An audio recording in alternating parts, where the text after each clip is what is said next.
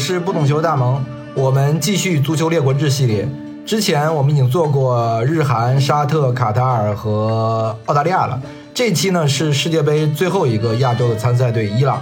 我们这一期的嘉宾也厉害了，我们邀请了马德兴老师来和我们一起来聊聊伊朗足球。呃，大家好啊，听众朋友们、网友朋友们，大家好啊，我马德兴。呃，第一次来到这边啊，我也不知道说什么。与其他几个亚洲的足球强国相比，我们对伊朗的了解其实还是很少的嘛。嗯，因为之前我们找费亚宇老师聊了沙特和卡塔尔，因为他是阿拉伯语专业毕业，所以对这两个国家很了解。但其实伊朗是波斯语嘛，了解伊朗足球的人确实很少，所以这期我们邀请了长期对伊朗足球有关注的马德兴老师来和我们聊一聊。马德老师走南闯北啊，去过不我不知道多少国家。那我想问，你去过伊朗多少次？伊朗的话，应该次数也不少，我估计十次可能都不止吧。嗯，如果简单的说的话，对笼统的说，你去这么多次，整体的感觉是什么呢？无论是足球的感觉也好，或这个对这个国家的感觉。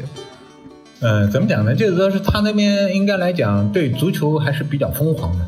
呃，整个中东地区，因为相比较而言，它的日常的娱乐生活啊，不像中国那么多，有那么多的选择，所以呢，更多的都是选择在足球上面，踢个球或者是看场球啊，就像一个参加一个娱乐活动一样，或者像是过节一样，呃，整个氛围是相当好的。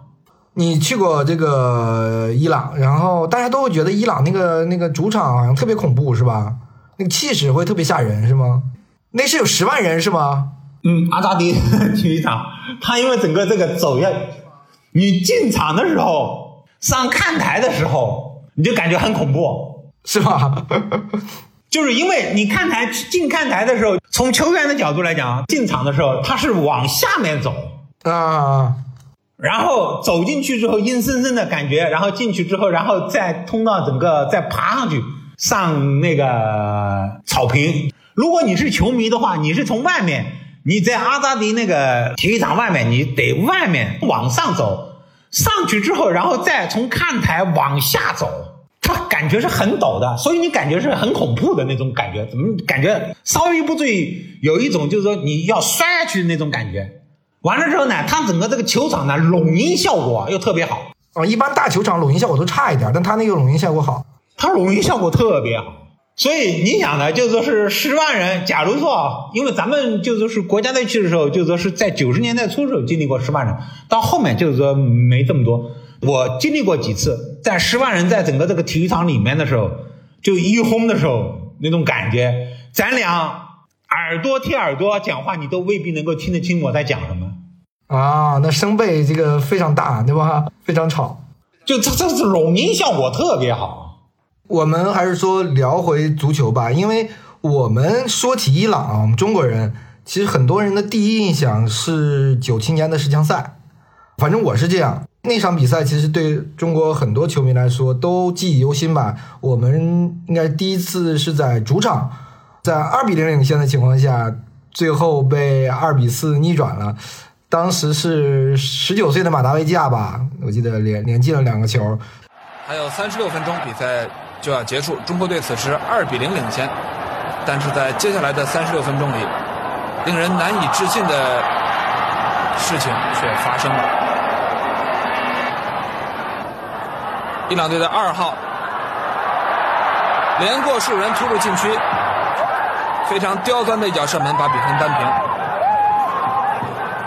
二号是马达维基亚，只有十九岁的年轻球员。伊朗队把球分到右路，二号马达维基亚停球，距离球门有三十五米开外，起脚冷射，这个球打得又急又刁。伊朗队以三比二反超。这脚射门可以称得上是一脚世界波。此时中国队已经完全崩溃了。全场比赛结束，伊朗队在大连零比二落后的情况下，奇迹般的连进四球，以四比二反败为胜，击败了中。我不知道你对这个比赛，这场比赛你的印象现在是是什么样的呢？呃，我的印象是，当时其实我们整体的战术安排是相当成功的。最关键的问题是那次换人，把姚夏给换下来，换上了那个隋东亮。姚夏当时是利用他的速度，利用他的整个这个冲击力，其实是压打住了马达维基亚。隋东亮的整个这个特点，大家都知道，他不是那种就是说是有速度啊什么之类的。当时留学那个巴西那波人，相对来讲技术好一点，就是有点活啊什么的呀，组织一下、控制一下，什么属于这种。但是呢，面对马达维基亚那种冲击，等于是因为我们用摇一下是把马达维基亚给压制住了，你没有用同样的球员类型的球员，等于是一下子把马达维基亚给解放出来了。所以马达维基亚后面整个一下子就起来了嘛。先是点球嘛，到后面是我们自己根本就没有想到，即便是丢了第一个球之后，也没有想到过说要把马达维基亚重点去防一下，结果让他整个就是说是完全发挥出来了。这样一来呢，等于是就把我们自己给搞晕了。那场比赛其实最关键的问题，我就是说觉得是整个这个在换人方面，我觉得是出现了整个这个问题，是因为教练组保守吗？因为二比零领先了吗？这个不是保守的问题。我觉得不是一个保守的问题，为什么呢？就是说，因为当时呢，姚夏换下来呢，也是就是说是整个冲了之后啊，体能啊也出现了整个这种不支的整个这种情况。如果你用当时整个这个队里面的话，你用其他跟他那个就说是那个类型啊，有点跟姚夏相似的球员，继续去就说是把马德维基亚给压制住的话，可能就不一样了。但是呢，就是说是谁都呢，他不是那种速度型的，就是不是那种边路突破型的这种球员，这个两回事呀。还是我们自己对马达维基亚赛前的整个这种分析判断存在了很大的问题，等于是解放出来了。因为我很清楚，在中国打伊朗之前，我曾经写过一个东西，写过一个说重点伊朗队要防的人是那个马达维基亚，然后。打完之后，这场十二强赛二比四输了之后，大家都在骂什么？我就说了，我说最关键的问题是那个，我记得我在那年写东西的文章的时候，我的大标题是赛后的文章的标题是“那该死的二号是谁？” 啊，对啊，因为马达维加那场比赛穿的是二号嘛。赛前大家都没有去，跟现在不一样了。现在的整个这个信息获取的渠道啊，等等各方面都很多了嘛，对吧？那个时候信息渠道很少嘛。赛前写了一个，就是需要重点防那个马达维加。赛后时候呢，我又写了一个，那该死的二号是谁？就是再一次说了整个这个马达维基亚，因为马达维基亚他是那个打前锋的，然后拖回去、拉回去、拉到后面去，就是我们自己整个这个分析判断出现了整个这个问题，等于是赛前打仗的话，等于是那个知己知彼嘛，才能百战不殆嘛。你对对手不了解、不清楚。我们是想当然的，整个这种换人，结果吃尽苦头。因为后面一场比赛我们是客场一比四，如果是简单的从比分上来说，我会觉得双方的实力，真实的实力是不是有其实一定程度上的差距？这二比四是不是也有一定程度上我们可以理解为必然？它当然有偶然的成分。那不是，不是这么推的。因为在大连那场球、荆州那场球赢下来之后，如果是赢下来，哪怕是打平，可能情况就完全不一样了。因为二比零领先之下被伊朗队四比二逆转之后，大家已经造成了一种严重的一种心理阴影。所以去伊朗的时候，去客场打比赛的时候，当时的国家队教练组或者是整个这个领导小组根本就没想到过说要跟伊朗去对抗一下，反正觉得这场球肯定是没戏的，因为已经有造成了一种心理的整个这种害怕了。这种情绪在里面了，所以去的时候根本就没想到过说要去打什么。所以这场球，我记赛后有有人写什么“金州不相信不相信眼泪”啊，还是什么的。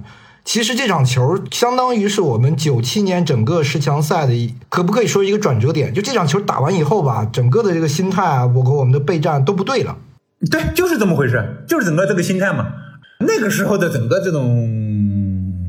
即便是到现在，大家其实都是带着一种情绪在看球的，而且呢，只认比赛的结果，对实际很多东西啊，其实就是说是根本就不了解。就像我刚才所说的，赛前的整个这种分析啊、准备也好等等，很多年之后，就是九七年完了之后，很多年之后，就是说是那年应该是差不多过了十五六年之后吧，在那个云南，在昆明基地又碰到了那个戚务生戚指导，已经隔了那么多年了。包括当时是球队的管理李晓光，后来是变成了国家队啊或者国奥队的领队嘛，他也在，大家等于是吃饭，然后就是后来又聊起整个这个事儿，然后呢就是后面就讲了，还是那个时候信息闭塞，对对方确实不了解，不知道马的。赛前重点盯的是什么戴伊啊、阿齐兹啊、巴盖里啊等等，是这些人，根本就没想到过说还有一个马达维基亚，对对对，不知道这么一个人。在当时啊，九七年比赛的时候，就过了那么多年之后，就回忆起、聊起整个那个事儿的时候，就说了说不知道有马达维加这么一个人。但是如果放在现在，恐怕就不可能了，因为所有人信息传播渠道方式、转播等等，那个时候跟现在这个时候是没法比的。对对对。但是在外面人不知道啊，因为我们整个怎么讲呢？就是说大家看球啊什么也。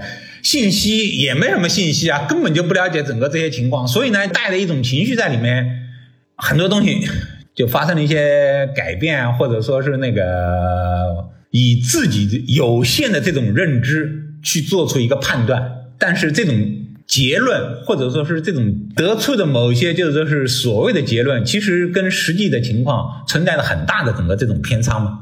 说完九七世江赛，然后我们之后再碰到伊朗，我没记错的话，应该是或者大正式的比赛应该是零四年亚洲杯，我们半决赛打伊朗那场比赛，是因为当时阿里汉执教嘛，孙继海直接踢了前锋是吧？然后一比一，最后靠点球赢了对方。但那场比赛整体上感觉是因为我们主场优势嘛，裁判还是有很多的这个关照的。我现在直观的第一印象就是这个这个事儿，对。这个还是有这个情况。那场球的话，某种程度上讲是中国肯定要赢的。嗯，对，这个就没法展开来说了。这个事他们还罚下去一个，我印象中是吧？是阿姨给骗下去一个。对，伊朗还罚下一个嘛？还罚下一个嘛？过早的他们就罚下一个。我们就说是在半场多的时间里面是十一打十，完了之后没赢下来，完了之后是点球取胜了。你包括到后来，二零零七年亚洲杯赛的时候，客场中国队也是毛剑卿干一个，邵佳一干一个，结果又被对方二比零领先，又被对方打回来了。是，就是我觉得我们打伊朗其实就是一个心理，整个这个心理的问题。对，包括后来二零一八年俄罗斯世界杯赛，我们在沈阳主场的时候打零比零，客场那场球，其实坦率的讲，我们去拿也不是说想奔着整个这个三分去的，就是奔着那个一分去的。嗯。结果呢？姜志鹏一个失误，让对方一比零赢了。第二场就里皮带队了嘛？是吧？啊，对啊，第二场就里皮带队嘛。结果姜志鹏一个失误，我想大家后面情况大家都知道了。里皮执教之后，姜志鹏再也没进过国家队，就因为那场失误。是的，中国打伊朗，你说有没有有的打？可以有的打。就是我记得很早之前，就说是当时英国人霍顿带队的时候。他就讲过，就说是在亚洲范围之内，其实东亚跟西亚两个地方，以未来足球整个这个发展趋势来讲，就是两个地方是可以在整个亚洲范围之内是可以跟欧洲人整个这个足球去对抗的。一个就是伊朗，一个就是中国。当时我问过，就是说霍顿，我说为什么这么讲？他说，第一个，伊朗人他是那个波斯人，他的整个这个身体跟欧洲人是可以对抗的，对抗能力强，这是第一个。那么在整个这个东亚。中国人的整个这种身体也是可以跟欧洲人去对抗的，而且日本、韩国他们的整个这个身体其实相比中国而言还是有差距、有劣势的。中国球员的整个这种身体是很好的，当然了，后来这些年的整个这种发展，就是说中国足球运动员的整个这种选材也好、身材也好，都出现了很大的整个这种偏差。你看整个这个我们足球运动员的整个这种身体啊等等，咱就不说了整个这个问题吧。但是你回过头来看霍顿当时整个这个讲话，你再来看现在伊朗队，伊朗队跟欧洲球队打，包括上一届整个这个二零一八年世界杯赛，其实那届世界杯赛伊朗队就应该进那个十六强的。对对对，他踢得非常好，踢的是非常好的。但是呢，因为就是说怎么讲呢？伊朗在整个国际社会，它是一个另类。他受到国际社会整个这个排斥，到现在为止还在受到国际社会抵制，所以这决定了就是说，人家就是说搞你想弄死你就弄死你了，他不可能就是说是正儿八经得到应有的整个这种公平在足球场上。如果真正要公平的话，那届就是说是伊朗队应该是出现的，不出现的有可能是葡萄牙队，有可能是把 C 罗给淘汰了。但是站在国际足联的角度来讲，站在世界足坛的整个这个角度来讲，你觉得能让葡萄牙跟 C 罗那么早小组不出现吗？就淘汰了吗？所以只能牺牲你一个伊朗啊。所以呢，我们打伊朗就说是包括这些年来就说是一直没打好，赢不了他们一个最重要的一个问题，就是很重要。当时在鼎盛时期没有打好打伊朗队，一个很重要的一个原因或者是因素什么呢？就是说我们存在着很严重的整个这种心理问题。实际上我们可以看一下啊，在这个世纪本世纪初，伊朗球员去德国，中国球员在英格兰也有像就是说李刘洋，就是说当时就是说是在本世纪初啊。大规模的整个这个留洋的，一个是中国，一个是伊朗。对，日本跟韩国有个别的球员，他不是像伊朗或者是像中国那样是大规模的、大批量的整个在外面，在整个这个欧洲足坛整个这个踢球。这个其实就是已经对霍顿所讲的整个这种情况已经做出了解释。即便是到现在为止，你说日本球员确实是很多，大家都在那个羡慕啊什么东西。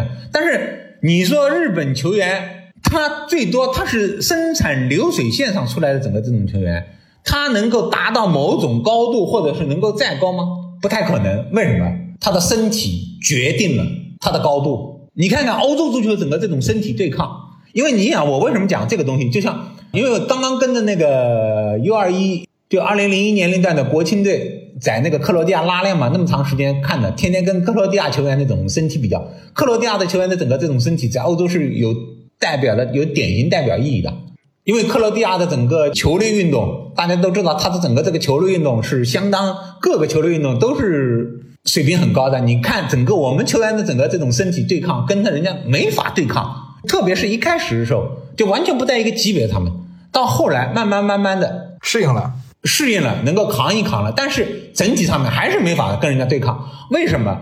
我们可以看到，就是说零一年龄段的整个这个球员，为什么我讲整个我们的选材？我你只要看一下，就是我们整个这个前锋线的球员，从陶强龙到刘朱润，再到那个什么刘俊贤，再到那个何龙海，你看看他们整个这个身体情况是什么一个情况？再想想过去我们那些中国球员那些身体情况是一个什么情况？什么孙继海、郑智啊什么的，都吧？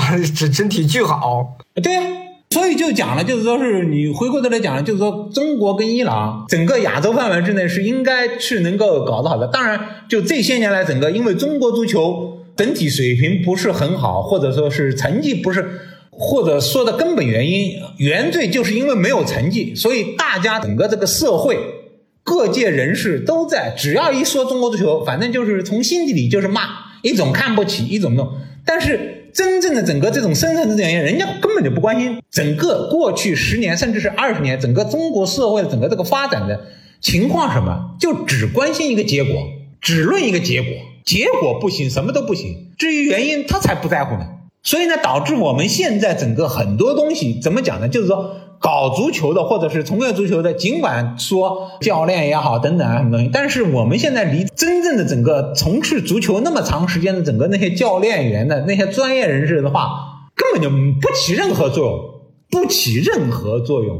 所以中国足球为什么越走越偏？因为指挥中国足球的，我就不说了，大家其实比我更清楚都是些什么人。刚马老师展开了很多，然后我们拉回来。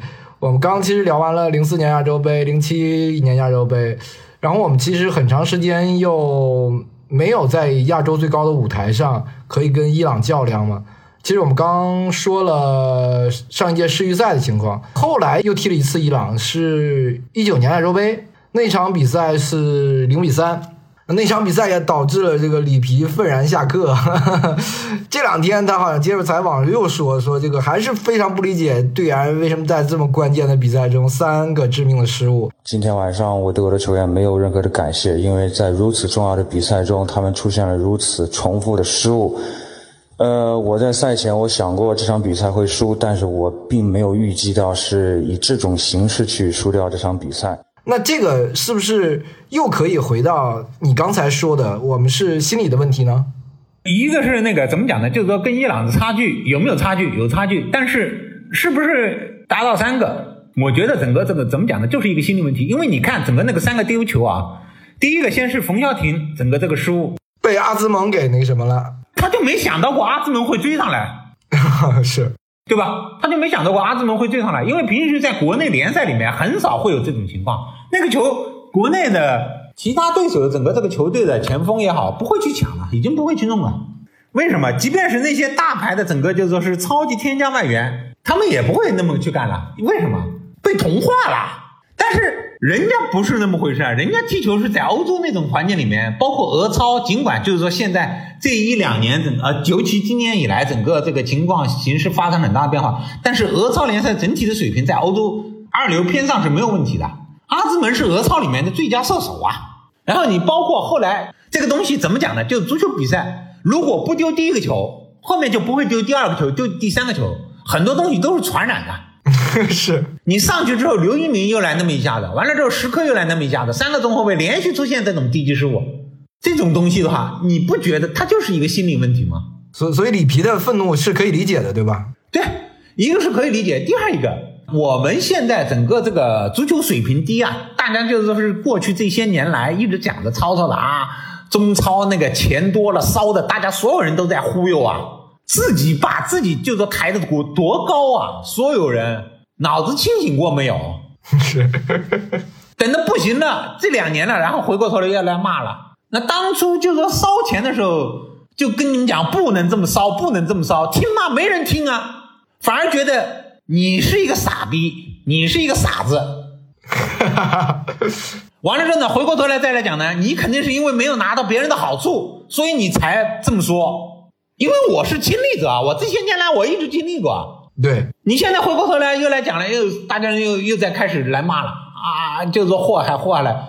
这个祸害当初今年足球刚开始的时候，我就说了，这是要把中国足球引要引向歧途的，要祸害中国足球啊。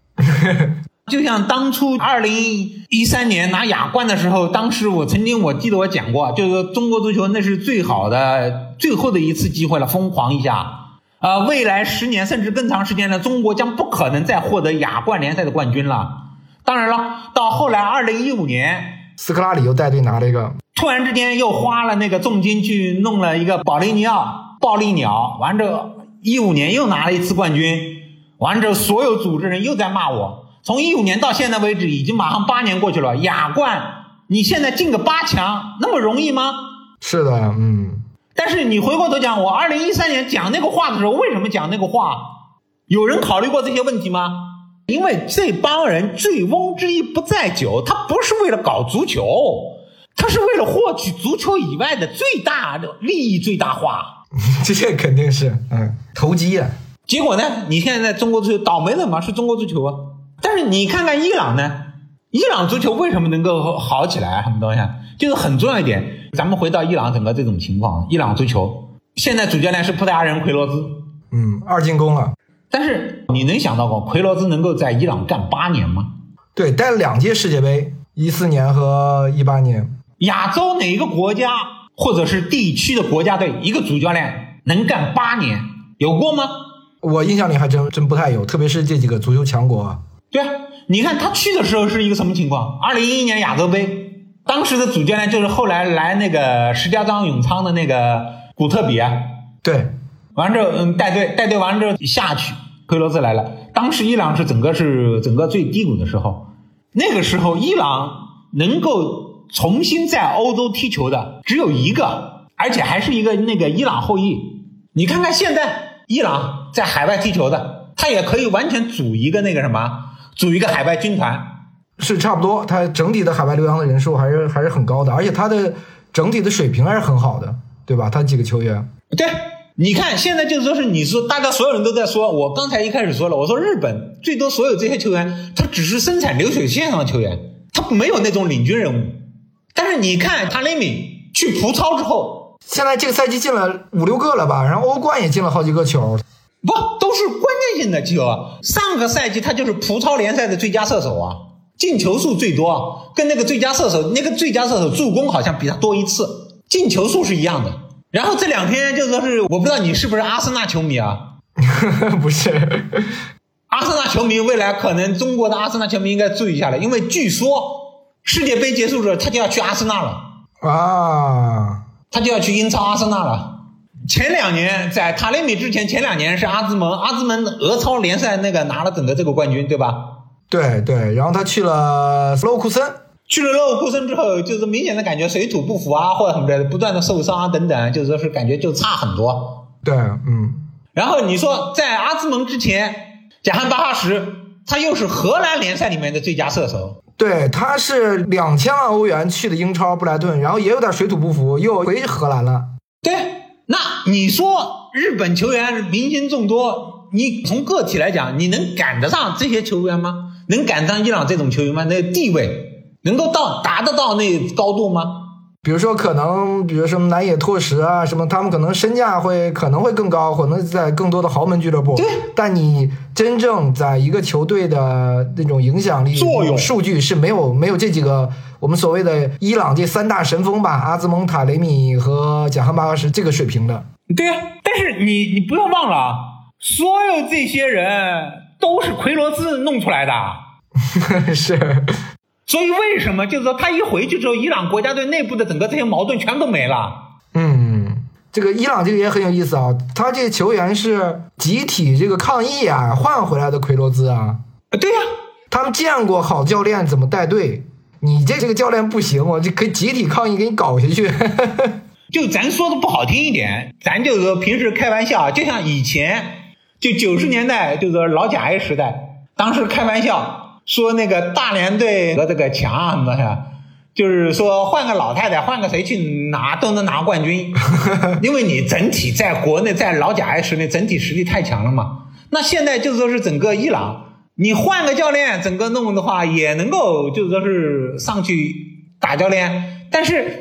你说奎罗兹走了之后，来了那个比利时教练，也好歹也参加过二零一八年整个这个世界杯。我操，我到嘴边一下子一下子叫不上名字来了。比利时威尔莫茨，对，他还带过比利时国家队。对，带过比利时国家队，完了之后那个来带伊朗，但是那帮球员不认可他，所以他在预选赛中输给那个伊拉克队，输给巴林队，那明摆了，就说的不好听呢，就是我们经常遇到过的，就是做教练的。对，我球员心不齐，球员不是说球员心不齐，球员是一条心的，跟你教练不一个齐，我就输球啊。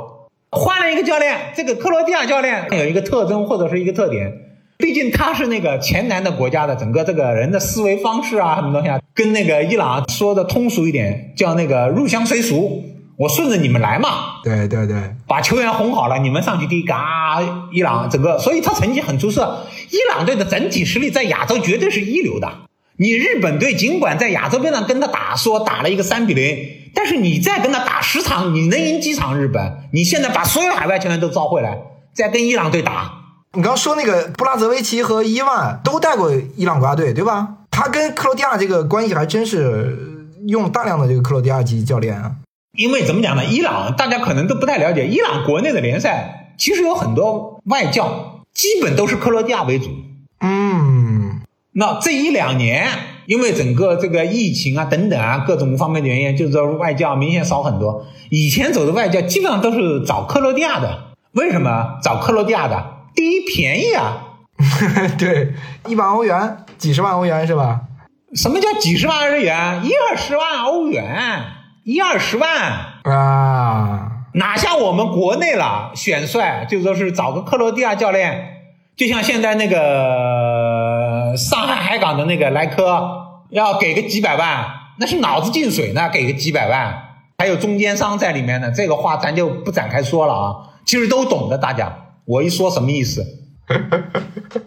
便宜有很多克罗地亚，你包括伊万，当初在伊朗带队进世界杯赛的时候，整个钱也没多少钱的。你现在伊万在阿曼带那个阿曼国家队，年薪都不过是四十五万欧元。啊，才四十五万啊，那这很少了啊。我觉得得一百到一百五呢。你以为呢？才多少钱？哪像我们啦？我们就说是中间商太黑，那些经纪人都是黑心经纪人，没个好东西啊，把中国足球搞成现在这个样子。你包括现在伊朗，你包括奎罗斯重回伊朗，你信吗？一个月五万欧那一年就六十万欧元嘛，是吧？啊，对呀、所以我就说了，我们花那么多大价钱去找那些所谓的外教，这里面多少水分呢？奎罗斯确确实这个薪资比我想的要要低很多啊，毕竟这个资历啊、成绩啊都摆在那儿呢。那个八年期间最高的时候，就说是出了世界杯最高出现的时候才两百多万。所以有的时候怎么讲呢？就是说，哎，中国足球搞成现在这个样子，不是足球人，是足球以外的那些人，什么中间人啊，那些管理者啊，中间在乱搞，把中国足球搞成现在这个样子。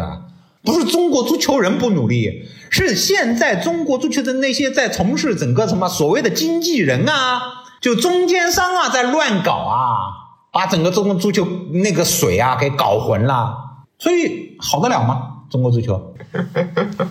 我们就怕对比，就就怕拿伊朗来对比。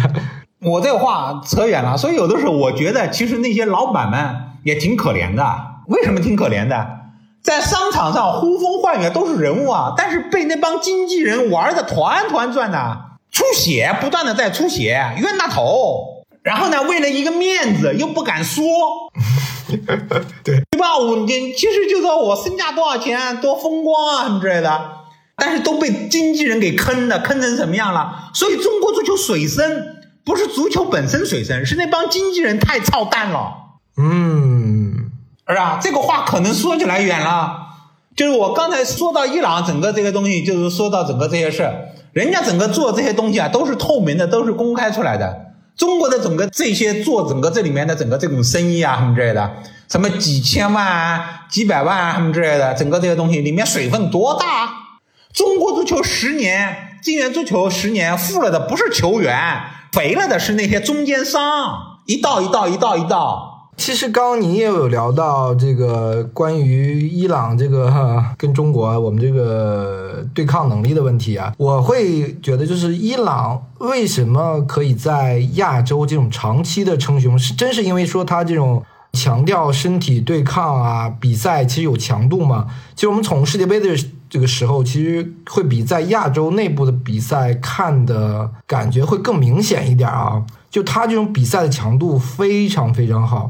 包括我印象中是一四年世界杯吧，踢阿根廷那场比赛，就要不是梅西最后绝杀，你就会觉得哇，这个阿根廷拿 伊朗一点办法都没有啊！而且他不是那种说完全的龟缩的那种那种防守，是不是真的？就是简单的说，这就是人种的问题，因为伊朗是波斯人为主嘛，是一种欧亚人种吧，或者说叫什么雅利安伊朗人种，就是感觉更偏一个白人的人种吧。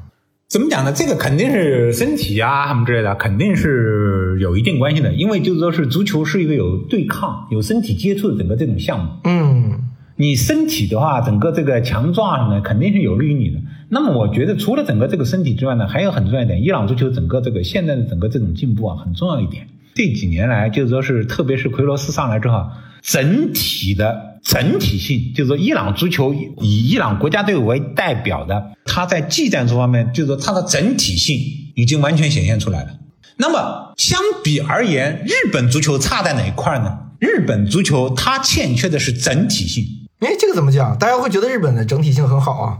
呃，不不不不不不不，日本足球整个整体的整个这个战术是是那个到现在为止，如果回过头来讲，日本国家队的主教练是里皮，或者说是奎罗斯，日本。早就进世界八强了啊！为什么？现在日本足球这几年来最大的短板是主教练，他们坚持本土化。对，森保一也在这个国内受了巨大的批评啊！提这个世预赛的时候，对，换帅的时候，当时整个这个换帅什么东西，就说是伊朗国内也在吵吵的。但是奎罗斯一来之后，伊朗国内现在就说是声音啊，就说是基本上没有人再去反对他们，因为。很清楚，奎罗斯就说是过去八年给伊朗足球带来的是什么？嗯，对对对。你现在日本整体的整个这个足球，我就讲了，日本的可能球员的整个这个水平比较高了，但是他的整体的整个这个战术方面，国家队主教练是他最大的整个这种短板。就像二零一八年俄罗斯世界杯赛，如果不是西野狼执教，而是一个高水平的整个这种外教的话，日本队我觉得是可以进八强，甚至可以往四强里面突一突的。嗯，有道理，这个这个确实有道理。他那比赛其实出了很大问题。你现在这一次日本队跟西班牙、跟德国在一个小组，我的感觉有可能是小组出不了线的。尽管啊，在十一月一号，日本就说是足协召开的宣布出征二十六名单上说目标是八强。对，你把森保一换了，找一个世界级顶牌大牌教练来，可能能进八强。有戏。你找一个就是说类似于像奎罗斯这样的整个这个教练，你可能就能进八强。而伊朗大家普遍都不看好的时候，我觉得伊朗队有可能能够杀出来。我是觉得伊朗有机会啊，姐姐这这个我们一会儿聊。我想说做的这些东西什么东西，就是足球的东西本身的东西是技术战术，整个技术战术不是一天两天。我们所有人就说是怎么讲呢？大家国内整个这个足球换个教练赢一场球，哎呦牛逼啊，好啊。嗯，对。就像国内就说是今年谢东杰第二阶段比赛联赛开始之前，广州队把郑智交回来，重新当主教练。我当时我就讲了一句，我说我说这是毁郑智呢。嗯。啊，第一场比赛广州队四比一赢了深圳。对。当时国内啊好啊一片叫好声。然后现在呢，你看广州，大家媒体也好，球迷也好，记者也好，给足政治面子，不去说什么。对。但是你觉得政治自己心里舒服吗？我们培养教练不是这么培养的，这个确实是。那么我为什么说整个这个事情，就像就是是伊朗队，就是奎罗兹在伊朗队干了八年，才把这批人带出来，才形成了他自己整个特有的整个这个技战术整个这种风格完整的，你需要时间的。嗯，对。所以伊朗就说是我相信，包括就说是一四年世界杯的时候。就是到一八年俄罗斯世界杯赛预选赛的时候，大家也没把他当回事。到后来这一两年了，一看，哎，整个伊朗哎势头太猛太好了。为什么？他整个这些球员慢慢起来了。就像当年那个谁啊，奎罗兹开始带伊朗国家队的时候，阿兹蒙一九九五年的九五年一月一号出生的这个球员，在伊朗国家队直接就上去打那个首发就是打中锋了。大家觉得这个教练能行吗？吹牛逼呢。哎，实际怎么样？就慢慢慢慢用起来了。人家在意的不是说一时的整个这种短期的之内的几个成绩啊，但是我们国内的什么东西啊？就这些年来快速见效、弯道超车，就忽悠各种概念，忽悠啊，忽悠的人整个就是说看什么东西都是哎，马上必须要立竿见影，你没有立竿见影就不行啊，没有耐心。说到整个这边呢，就是说是伊朗足球跟中国足球。其实就是说，你不要说伊朗足球为什么好，我就问一句话：哪个教练能够在一个国家队干八年？这个就是答案。为什么伊朗足球现在能够起来？为什么中国足球不行？你看看这些年中国足球换了多少教练？对我们俱乐部也没有说干很很长时间的，对吧？我们最长估计也就两三年，这基本上是我们的这个耐心的极限，差不多这个这个时间。嗯，嗯，对呀，所以。你不要去谈人家，就是说为什么能够起来？你没有这个耐心，你没有这种时间观念，你就不要指望着中国足球能够起来。因为这些年来，你看看中国足球就是不断的在瞎折腾。对，就是我们总是说一句叫什么“按规律办事”，但这个规律好像很多人并不知道，是吧？啊，大家都在喊着要久久为功，久久为功，越是瞎折腾，越是喊的响亮。嗯，对，嗯嗯，我想问你一个，伊朗国内的情况，比如它的政治体制啊，这种我们其实都了解，但是我是不知道它伊朗足协的形式的风格是什么样的呢？是不是跟我们有一些可以比照的相似的地方？哎，怎么讲呢？基本上都是那个从政府上来的吧。当然，整个形式也是选举，基本上都是政府。你比如说，你像现在，现在伊朗足协主席塔伊。他是八月份八月底，就是说伊朗足协重新换届选举的时候选上来的。嗯，但是塔伊呢，因为之前就是说曾经干过伊朗足协主席，后来是因为心脏病下去了，辞职了。辞职完之后呢，就是说伊朗足协呢重新进行选举前任，前任干了两年，完了之后现在这个之所以能够重新上来，因为很重要一点，他曾经在那个伊朗叫青年体育部里面干过，就是政府官员嘛。这个有点像我们的什么呢？青年体育部就是类似于像我们的呢，就是说是类似于我们的整个体育部和教育部中间的部分功能，它是属于政府部门啊。打印呢以前是干了，就说是以前是进入二十一世纪之后，两千年之前是干的伊朗的整个这个媒体记者，干到总编。啊，是媒体人出身。啊，对，媒体人出身。然后之后呢，就是说是再到那个，就是说是伊朗足协下面的整个这个各个部门去逐渐整个整个干过。完了之后，等于是他能够入选，很重要一点还是有政府力量在背后推动，他能够上去。那这次换帅是不是跟他你刚刚说这个足协领导换人也有一定的关联呢？对，因为就是说是他整个这个上来之后，奎罗兹跟他共事过，两个人处关系处的相当好啊啊！而且他在伊朗足协干的时候，奎罗兹就已经来了，那个时候他还只是一个副手，他不是那个主席。王老师，我还要问你，就是伊朗国内的联赛，它的情况是什么样？因为我们好像就偶尔在亚冠中中能看那个波斯波利斯嘛，还是应该是伊万带队的时候吧，拿过什么亚冠亚军。但我们好像对伊朗这个联赛没有什么过多的认知啊。他那个联赛是不是都叫波斯湾联赛，而不叫伊朗联赛？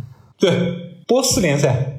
他怎么讲呢？他也其实也是，他有自己他自己的整个这个联赛委员会，就类似于像我们所说的什么原先的整个这个中超公司啊，或者是现在的什么中足联、中足联筹备组啊，就是说干负责整个这个事儿。嗯，然后他们现在也是在号称呢，就是说是展开整个这个职业化。但是呢，他的整个这个职业化呢，跟我们所真正看到的欧洲俱乐部的整个这种职业化是不太一样的。不太一样什么地方？他们呢，整个这个俱乐部，第一不是说烧钱，因为他们整个伊朗整个国内普遍的钱不是特别多，不可能就说是对去引进那不是。但是呢，他也有外援，主要是从非洲啊，从巴西啊。或者是东欧啊，这些就是说是引进的整个这个外籍球员呢，就比较多，都是没什么名气，但是绝对实用，绝对实用的那些人。嗯，然后呢，这是一个，第二一个呢，本身呢就是说是伊朗国内联赛呢，就是它呢有很多，比如说它联赛里面也有很多，就是说是也有 U 二一政策，它不是 U 二三政策，它是 U 二一。哦，必须强制上场吗？跟我们一样？呃，必须要上场的，有 U 二一政策。所以我一直讲嘛，只有我们那些就是说是国内的，就说是一些就是说是无知的无知者，就是无知者无呀，他敢说啊，敢喷呐，他不了解情况，他就是说啊，为什么中超就是说搞一个特殊的什么 U 二 S U 二三政策啊什么的？其实亚洲所有各个国家你去看好了，基本都有，尤其是在西亚，对，只是不同的形式，只不过人家未必是 U 二三，有的可能是 U 二一，是吧？而且呢，他也有预备队联赛。然后人家整个这个俱乐部，就是说是每个队俱乐部整个，他是整个怎么讲呢？从自己青训整个这种梯队，或者是整个这个足球学校提拔上来的年轻球员比较多。他的体制是不是像我们理解的，就也是这种俱乐部制呢？俱乐部下面的青训的梯队，还是说有一部分学校啊，或者说这样的一个形式？俱乐部啊，那跟我们其实很还是很像的，对吧？俱乐部梯队为什么呢？就是说是他所谓的整个，他是呢有，因为伊朗呢相比较而言呢比较大，但是呢他的整个财力也好，财政也好就有限，那怎么办呢？他第一就是俱乐部，你所在某个地方的整个这个俱乐部，他把整个自己的整个这个梯队建设好，这是一个。第二一个，他允许你开办各种足球学校，他也有足球学校啊，是这样。就搞青少年整个这种足球学校什么的，然后呢，这些学校呢也可以往那个梯队里面整个这种送啊，或者什么的，类似于这种东西，都是有这些。完了之后呢，就是说，他足协呢，就是说是整个这个负责组织各种比赛，从 U 二一开始，一直到那个 U 十三、U 十到 U 十三、U 十二、U 十一到 U 九都有，就是它这个青少年的整个赛事的体系还是非常完整的。对。但是呢，就是说是怎么讲呢？就是说越往下，它是分地区性的，它不是那种就是说是全国范围内怎么的动的。相比较而言，就德黑兰地区，就是整个这个大区啊，它不光是德黑兰市啊，就整个这种大区啊，因为相比较而言，它是比较发达的嘛。就像一个是波斯波利斯，还有一个那个就是说是那个德黑兰独立，对，埃斯特格拉尔，对。就我一直喊埃斯特格拉尔就是独立嘛，就是整个那两支德比。其实德黑兰俱乐部不光是这两家，有好多家呢。而且呢，它的整个这个联赛，你比如说有一级二级、三级，全国范围内的是四级。哦，那这个还是很大的，全国范围内的四级四级联赛的话啊，对，再往下就是分区了，就类似于像，就是说是整个各个省，就像于我们整个这个相当于省市自治区，就是这么一个概念，就是说省级联赛整个这么弄嘛。跟中国和日本其实一样，我们都是有四级联赛，就全国范围内的。对，是全国范围内的，但是它下面还有省，就说是，就是说有五级、六级啊什么的，都是那个分区的了，地区性的了。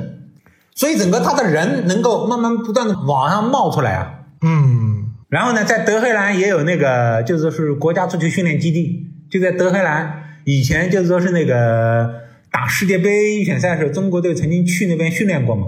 啊，那基地怎么样？情况这个，比如说硬件设施，那基地啊，相对来讲，就是说是它的那个相对来讲条件肯定比香河的国家足球基地要差远了。但是它的草坪质量还可以，啊，硬件设施相对来讲比较落后，因为这是它的整个伊朗国内的整个这个经济现状所决定的。但是它的草坪还是很不错的，就是我们外面弄得很漂亮，最核心的草坪不好。刷点漆啊什么之类的干这个，哎，所以中国足球搞得好嘛？这这这是闲话了啊。还有一个我想问你，就是我们知道伊朗和沙特啊，是一个是逊尼派，一个是什叶派，这不仅是西亚两个强国，也是西亚两个足球强国。但伊朗是穆斯林国家，但它不是阿拉伯国家，所以它语言、文化、种族上其实和中亚更接近，可能语言都更接近。比如说“斯坦”这个词儿就来自于波斯语嘛，所以是他们和阿富汗一起跟几个中亚的国家组成了一个中亚足联，是这样对吧？对对对，六个跟那个中亚的几个斯坦，再加阿富汗，再加四个斯坦，再加那个阿富汗，再加伊朗，嗯，总共是那个中亚足球联盟，就五个大区嘛。整个这个联盟，我觉得这个这个划分是没有问题的，因为从语言种族来讲，就是说是伊朗国内，就说是靠近北部的话，它其实也有那个东阿塞拜疆省啊什么之类的等等，这些跟那个跟他们那些斯的几个斯坦其实还是很接近的。怎么讲呢？我觉得整个从地理位置上来讲，伊朗算是比较特殊的嘛，特别的嘛。对对对，整个那个划分的话，目前亚洲范围之内划分的话还是比较合理的。但是呢，现在整个目前整个这个情况呢，伊朗对沙特那边的态度啊没有太多的改变，但是沙特对伊朗方面的态度呢有所缓和。嗯，为什么呢？就是说是因为沙特也想改革，他有个想要往前发展嘛，他也想学习一下那个卡塔尔啊，卡塔尔、阿联酋，对，卡塔尔、阿联酋啊，想要更往前发展，那么他需要就是获得更多的整个这种支持，所以呢，就是说他也想更加开放。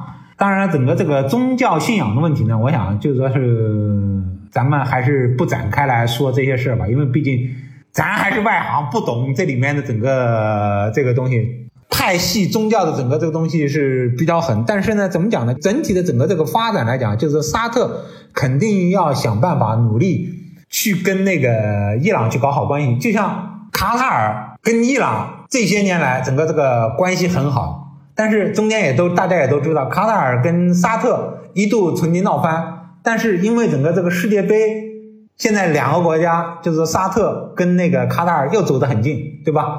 包括整个这个世界杯赛期间，沙特振臂一呼，要求几个海湾兄弟小国必须全力以赴，统一支持那个卡塔尔，就是说是向全世界的整个这个球迷开放。这个其他个就是说是小国全部都呼应啊什么的。那么现在呢，沙特就是说下一步肯定是他想模仿那个卡塔尔。那这个就是说是今年上半年的时候，你想伊朗俱乐部球队去沙特参加亚冠联赛西亚区小组赛的时候，就是说是待遇也好，各个方面已经跟前些年已经完全不一样了。啊，这有什么故事呢？前些年什么样？这些东西就是说是怎么讲呢？就是说态度啊，各方面各种安排啊，什么东西啊，就是说是尽可能满足伊朗方面的整个这种要求啊等等，这跟前些年真的是不一样了。啊，这个也是一种传递的某种信号嘛。就很多事情都是通过体育出来的。嗯，对对对，我其实刚聊这个中亚足足联啊，或者中亚足球联盟，我想其实聊一个，我会觉得因为西亚其他阿拉伯国家他们是西亚足球联盟，他们有一个什么海湾杯啊，什么一个比赛，互相之间有更多的交流。就伊朗，我会觉得好像会感觉有点孤立也好，或者说有那么一个感觉，我不知道这是不是一种错觉。没有，那是因为你不了解。嗯，中亚有自己的中亚杯赛，马上过两天，中亚杯 U 十四少年锦标赛就要开始了。那就他们也逐渐在搞起这个区域内部的一些比赛，对吧？不是，人家已经搞了好多年了，从中亚联盟一开始，人家就开始搞了。你想，中亚的整个这个比赛，U 十四、U 十五、U 十六、U 十七到 U 十九，然后再到女足的 U 十五、U 十八、U 二零，再到室内五人制的，再到那个女足的都有。完了之后，就是本来说今年想要搞一个那个什么，就是说是本来是中亚还有一个国家队之间的整个这个比赛，这两年因为疫情不搞了。人家的交流不比海湾地区少，嗯，啊，只有我们现在东亚，你看看所谓的我们东亚联盟啊，怎么怎么怎么怎么办？你看有活动吗？相互之间有吗？什么都没有，只有一个东亚杯了，是吗？只有一个东亚杯，而且还是就是说是整个还是怎么讲呢？东亚杯你看看日韩国跟日本派出的都是什么队？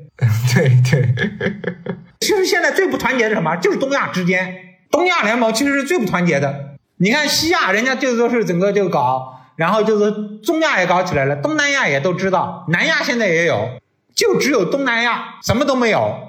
然后这这一段时间，日本还在玩的，就是说现在要那个去参加欧国联，脱亚入欧，去参加美洲杯，或者是那个中北美金杯赛，不惜的跟你玩。我们自己还在打我们自己的小算盘，韩国又有韩国的想法，所以你怎么去跟人家对抗？嗯，是的，聊了这么多啊，我们最后一个话题，马上世界杯开始了，这个伊朗的世界杯前景你怎么看呢？因为他这个分组，其实我觉得有机会啊，英格兰、美国、威尔士和伊朗，因为我觉得以伊朗的实力啊，五次参加世界杯小组都没出过线，就我觉得有点离谱了，以他的这个水平，我是很看好伊朗这届可以小组出线的。我不知道马头老师怎么看伊朗的这个整个世界杯前景呢？嗯，有这个同感，有这个同感。我觉得就是说是从分组抽签的时候，就是说在目前整个这个几个，就是说是几支亚洲球队里面，就是说是可能是伊朗吧，能够突一突。日本是我觉得因为分组太差了，如果日本队跟韩国队的分组调一调，日本队也可以冲一冲十六强。伊朗现在整个这个形势是最好的。那么就是说怎么讲呢？现在整个这个伊朗现在应该是礼拜天。他的整个这个备战，奎罗斯来了之后，整个这个备战已经进入到了第五个阶段，整个这个比赛开始了。因为后面其实就是说是国内联赛也已经停了，全力以赴都在一直都在准备，现在就等着那些海外球员嘛。欧洲整个这个联赛马上陆陆续续，这个礼拜打完之后应该差不多了吧？要等待他们整个这个回归了，希望整个怎么讲呢？就是说，我觉得伊朗还是可以期待一下的，还是可以期待一下。我是觉得伊朗是那种底线很高的那种球队，是真正能在世界杯上和叫什么有竞争力的亚洲球队。对，就是我们一直在说的，伊朗的踢法特别硬朗，踢世界杯比踢亚洲范围内的比赛要更好。因为之前呢，就是说大家比较担心的，就是说是阿兹蒙在那个勒沃库森打比赛的时候，整个受伤了嘛。现在是应该是昨天还是前天？就是在五号吧，好像是，应该是十一月五号吧。我看到一个报道说，那个阿兹蒙参加世界杯没问题了。那这样一来的话，我觉得可以干一干，跟其他几个很有意思。再打美国，伊朗人绝对会拿出百分之两百的精力来干美国队的。对对对，他这个分组其实挺有意思，伊朗和美国，美国和英格兰，包括英格兰和威尔士，我觉得这组故事可太多了。啊，对啊，所以就是说，我就说了，我觉得伊朗打那个美国，就说是九八年世界杯，你想，就说是已经淘汰了打美国，啊，那是什么感觉？就是说这回再打美国的，我觉得肯定是拿出百分之两百的整个这个劲儿来干美国。对对对，对吧？我觉得他打美国那场，肯定无论如何肯定会想办法拿下来的。所以我觉得我们还是一块期待嘛，等着看世界杯吧，等着伊朗队替我们出口气吧。好，呃，我们也希望伊朗在世界杯好运吧。我最期待伊朗。这期我们就和马德老师聊到这儿吧。之后有机会找马德老师聊其他更关于中国足球本身的一些话题。我们下期节目见。好，谢谢啊，各位再见。